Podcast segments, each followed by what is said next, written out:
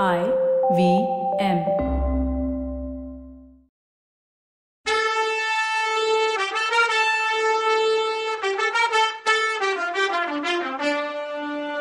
வணக்கங்க. நான் கவிதா பேசுறேன். வெல்கம் டு கதை பாட்காஸ்டின் பொன்னியின் செல்வன் இது எபிசோட் நம்பர் நூத்தி நாற்பத்தி மூணு அப்படி யாராவது தன்னை நினைச்சு தான் மணிமேகலை பாடுறதா நினைச்சுக்கிட்டா கூட அதை பத்தி மணிமேகலை கவலையே படமாட்டான்னு சொன்னா நந்தினி. போங்கக்கா. ரெண்டு ஆம்பளைங்க இருக்க இடத்துல இப்படி சொன்னா எப்படிக்கான்னா? இவங்க வீர புருஷங்கன்னு நீ நினைச்சா அது தப்புடி. ஒரு செத்த புலியோட தலையை கொண்டு வர முடியாதவங்கள ஆம்பளைங்கன்னு எப்படி சொல்லுவ? முன்னாடி எல்லாம் பழந்தமிழ் நாட்டுல வீர புருஷங்க என்ன பண்ணுவாங்களாம் தெரியுமா? உயிரோட புலிய பிடிச்சு அது வாய பொழந்து பல்ல புடுங்கிட்டு கொண்டு வந்து தன்னோட லவ்வர்ஸ்க்கு நகையா பண்ணி போடுவாங்களாம். போனா போகுது. நீ பாடு. அன்னைக்கு என்கிட்ட பாடி காட்டினியே. அந்த பாட்டை பாடுன்னா நந்தினி. இனிய புனல் அருவி தவள் இன்ப மலை சாரலிலேங்கிற பாட்டை பாடினா மணிமேகலை. அந்த இசை வெள்ளத்துல மத்த மூணு பேரும் மூழ்கி போனாங்க. பல காரணத்தினால நெஞ்ச கல்ல ஆக்கிக்கிட்டு இருந்த நந்தினி கண்ல தண்ணி வந்தது. ஆதித்த கரிகாலருக்கு இந்த உலகமே மறந்து போச்சு. வந்தியத்தேவன் அடிக்கடி திடுக்கு திடுக்குன்னு முழிச்சுக்கிட்டவன் மாதிரி மணிமேகலைய பார்த்தான். அப்பவெல்லாம் அவ அவனையே பார்த்துட்டு இருக்கத பார்த்து அவன் மனசு ஐயோ இந்த பொண்ணுக்கு நம்ம எவ்வளோ பெரிய கெடுதல் பண்ணிட்டு இருக்கோம்னு பத பதச்சான். இவங்க கான வெள்ளத்திலையும் உணர்ச்சி வெள்ளத்திலையும் மூழ்கி இருந்ததுல காத்து பயங்கரமா இருந்ததை உணரவே இல்லை. ஏரியில முதல்ல சின்ன சின்ன அலையா கிளம்பி வந்ததையும் வர வர அது பெருசானதையும் கவனிக்கல. காத்து கடுமையான புயலா மாறி அது பெரிய மரம் ஒன்ன பேத்து தள்ளினப்போதான் நாலு பேரும் முழிச்சுக்கிட்டு சுத்தி முத்தி பார்த்தாங்க. கடுமையான புயல் காத்து அடிக்கிறதையும் ஏரி கொந்தளிச்சு பேரல கிளம்புறதையும் பார்த்தாங்க. நந்தினி ஐயோ படகு எங்கன்னு கத்துனா. கட்டி போன்றிருந்த இடத்துல படகு இல்ல. உங்க ரெண்டு பேருக்கும் குதிரை ஏறி தெரிஞ்சா ஏறி போயிடுங்க. நாங்க பாத்துக்கிறோம்னு சொன்னா வல்லவன்.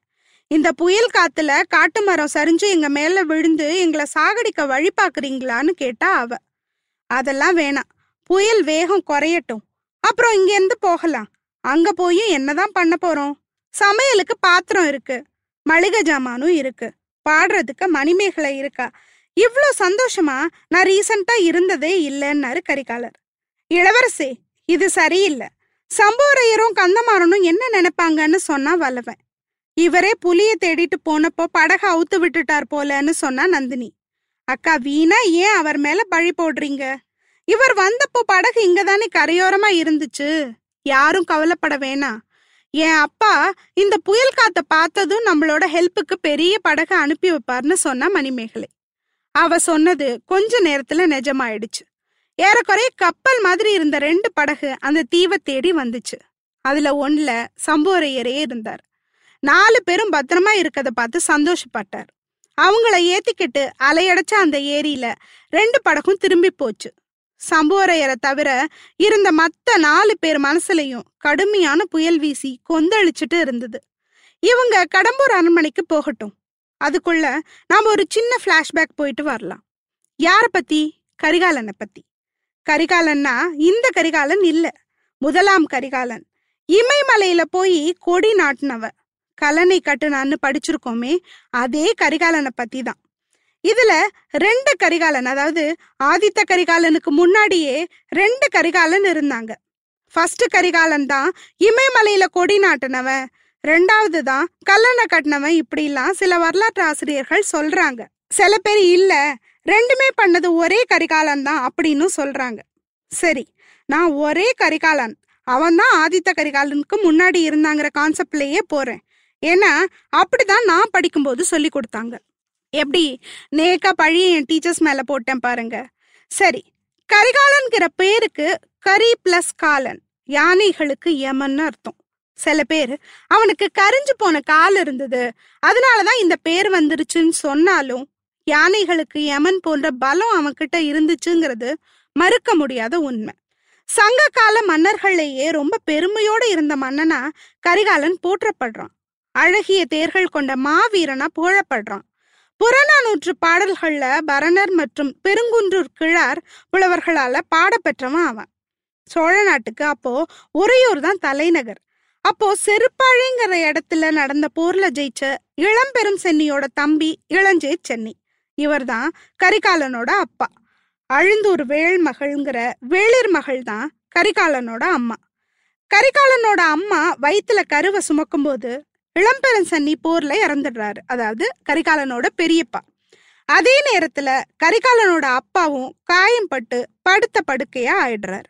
அதனால இளஞ்சீர் சென்னி தன்னோட மச்சான் இரும்படர் தலையாரையும் அதிகாரிகளையும் கூப்பிட்டு தனக்கு பிறக்க போற தம் மகனுக்கு தான் சோழ நாடுன்னு சொல்லிட்டு இறந்து போயிடுறாரு. ஆண் குழந்தை தான் பிறக்கும்னு எப்படி அவ்வளோ நம்பிக்கையோ தெரியல. கரிகாலன் அம்மாவுக்கு பேரு காலம் கிட்ட இருக்கையில வேள்மகளுக்கு குழந்தை கொஞ்சம் லேட்டா அதாவது கொஞ்ச நேரம் தாண்டி பிறந்தா அதாவது நல்ல ஹோரையில பிறந்தா நல்லதுன்னும் அப்படி நேரம் கறந்து பிறந்தா ஆண் குழந்தையாவும் சிறந்த மன்னனாவும் இருப்பான்னு ஒரு வயசான ஞானி அரசவைக்கு வந்து சொல்றாரு.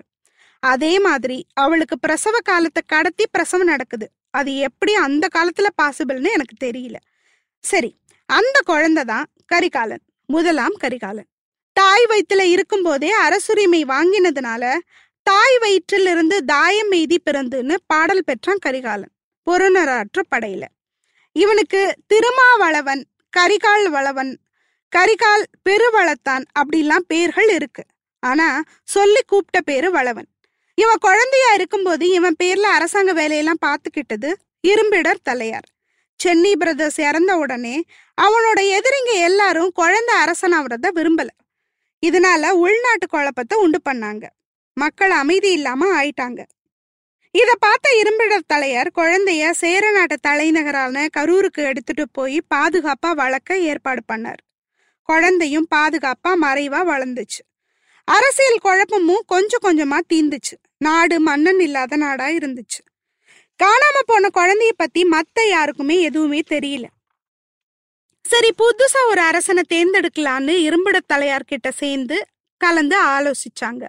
அவர் சொன்ன அட்வைஸ் படியும் அந்த காலத்துல இருந்த பழக்கத்து படியும் பட்டத்து யானையை அலங்கரிச்சு அதோட துதிக்கையில ஒரு மாலையை கொடுத்து அனுப்புனாங்க. அதாவது யானை யார் கழுத்துல மாலை போடுதோ அவர்தான் அரசர்னு முடிவு பண்ணாங்க. பட்டத்து யானை கழுமலைங்கிற ஊர்ல சீர்காழியில இருந்து கிளம்புனுச்சு. கடைசியில கரூர் போய் சேர்ந்து தெருவுல நின்னுட்டு இருந்த ஒரு குழந்தை மேல மாலைய போட்டுச்சு. அது கரிகாலன் தான். அவனுக்கு அப்போ அஞ்சு வயசு. அந்த வயசுல அவன் சோழ குலத்து மன்னனா ஆனான் அஞ்சு வயசு கரிகாலன மன்னனா தான் முதுகுல ஏத்திக்கிட்டு பட்டத்து யானை உறையூர் வந்து சேர்ந்துச்சு. இரும்பிடர் தலையரும் அவனை எல்லா கலைகளையும் வல்லவனாக்கணும்னு நினைச்சு எல்லாமே கத்து கொடுக்க ஏற்பாடு பண்ணார். கரிகாலனும் எல்லாத்தையும் கப்பு கப்புன்னு புடிச்சுக்கிட்டு அறிவோடையும் திறமையோடையும் வளர்ந்தான். ஆனாலும் சோழ நாட்டுக்கு ஒரு சின்ன பையன் அரசனா இருக்கானேன்னு பொறாமையில பொசுங்கினாங்க அவனோட எதிரிங்க. அவனை கடத்திட்டு போய் ரொம்ப தூரத்துல ஒரு சிறையில அடைச்சிட்டாங்க. ஆனா அவன் துவண்டு போகாம ஒவ்வொரு நாளும் தான் கத்துக்கிட்ட போர் பயிற்சியை விடாம பிராக்டிஸ் பண்ணிட்டு இருந்தான். நாளுக்கு நாள் வலிமையானவனா மாறினானே தவிர மனசொடிஞ்சு போகலை. சரி என்னடா இவன்? இந்த போடு போடுறானே இந்த பாடு படுத்துறானே. இவனை விட்டு வச்சா தப்பிச்சு வந்து நமக்கே ஆப்பு வைப்பான் போலையேன்னு நினைச்ச எதிரிங்க அவனை கொன்னுடுறதுன்னு முடிவு பண்ணி அவன் இருந்த ஜெயில் ரூமுக்கு தீ வச்சிட்டாங்க. இனிமேயும் இங்க இருக்கிறது உதவாதுன்னு தப்பிக்கிறதுன்னு முடிவு பண்றா கரிகாலன். எரியிற நெருப்பை தாண்டி அந்த ரூம்ல இருந்து வெளியேறி சுத்தி நின்ன பாதுகாப்பு சவர் மேல ஏறி குதிச்சு எதிர்பட்டவங்களை எல்லாம் வாழால குத்தி கிழிச்சு எதிரிங்களை தோற்கடிச்சு சிறையில இருந்து தப்பிக்கிறான். அங்க இருந்து திரும்பி வந்து தான் அரசுரிமையை மீட்டுக்கிட்டான். அவன் வெளியேறி வரும்போது அவனுக்கு பதினாறு பதினேழு வயசு இருக்கும்னு சொல்றாங்க. சோ ஒரு பத்து வருஷமாவது அவன் சிறையில இருந்திருக்கணும். அவன் ஒரு புலிக்குட்டி கூண்டுக்குள்ள இருந்த மாதிரி சிறையில வளர்ந்திருக்கான். கொடுவரி குருளை கூற்றுள் வளர்ந்தாங்கி பிறர் பிணி அகத்திருந்து பீடுகால் முற்றி அருங்கரை கவிய குத்தி குழி கொன்று பெருங்கை யானை பிடிப்புக்கு ஆங்கு நுண்ணி தின் நுணர நாடி நன்னார் செருவுடை தின்காப்பு ஏறி வாழ் கழித்து ஊருகெழு தாயம் ஊழின் எய்தின்னு பட்டினப்பாலை பாட்டு சொல்லுது. அதாவது இவனை யானை போன பலம் பெற்றவன்னு ஒப்பிடுறாங்க. யானை குழிக்குள்ள விழுந்தா அந்த ஓரத்து மண்ணை வச்சே தப்பிச்சு குழியில இருந்து வெளியில வந்து பெண் யானைய சேருமா. அதே மாதிரி சிறையில இருந்து வந்து தான் உரிமையை பெற்றான்னு சொல்லுது இந்த பாட்டு.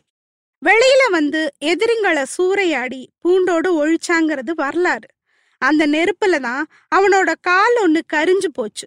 ஆனா அந்த காலை வச்சுக்கிட்டு தான் இமயமலை கொடி கல்லணை கட்டுறது இந்த மாதிரி வேலையெல்லாம் பண்ணாங்கிறது சரித்திரம். இந்த கரிகாலன் தென்னக போர்கள்ல கிடைச்ச வெற்றியால எல்லாம் திருப்தி ஆகல. அதனால வட திசையில படையெடுத்தான். இமயமலை சாரல் வரைக்கும் போய் வழி மறிச்சு மாதிரி நின்ன இமயமலைய பார்த்து எரிச்சலானானா என்ன மறிச்சு நின்ன அரசர்களை போட்டு தள்ளுனவனா என்ன இந்த மலை வழிய மறிக்குதே அப்படின்னு கோவம் வந்துச்சான் அவனுக்கு.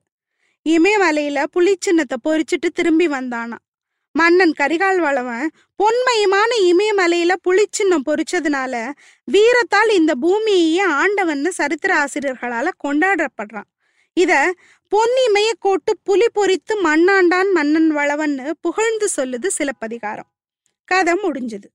இதே மாதிரி முதலாம் கரிகாலன் மாதிரி தான் வடதிசையில படையெடுக்கணும்னு நம்ம ஆதித்த கரிகாலர் கனவு காண்றார். அவரும் எதிரிங்க சூழ் உலகில தான் இருக்காரு முதலாம் கரிகாலன் மாதிரியே. வல்வில் ஓரி மாதிரி வில் வீரர் முதலாம் கரிகாலனோட வீர கனவு அதுல ஒரு தெளிவு. என்ன மாதிரி சூப்பர் பர்சனாலிட்டியில இவர் நந்தினிங்கிற வீக்னஸ் ஒன்று வேற இடையில இருக்கு. பாண்டிய நாட்டு ஆபத்துதவிகள் வேற எப்ப எப்பன்னு காத்துட்டு இருக்காங்க. இதுல பாவம் வந்தியத்தேவன் ஒருத்தன் எப்படி இவரை காப்பாத்துமா? இதுல இவன் நந்தினி போட்டு கொடுக்கறது வேற வல்லவனை பத்தி.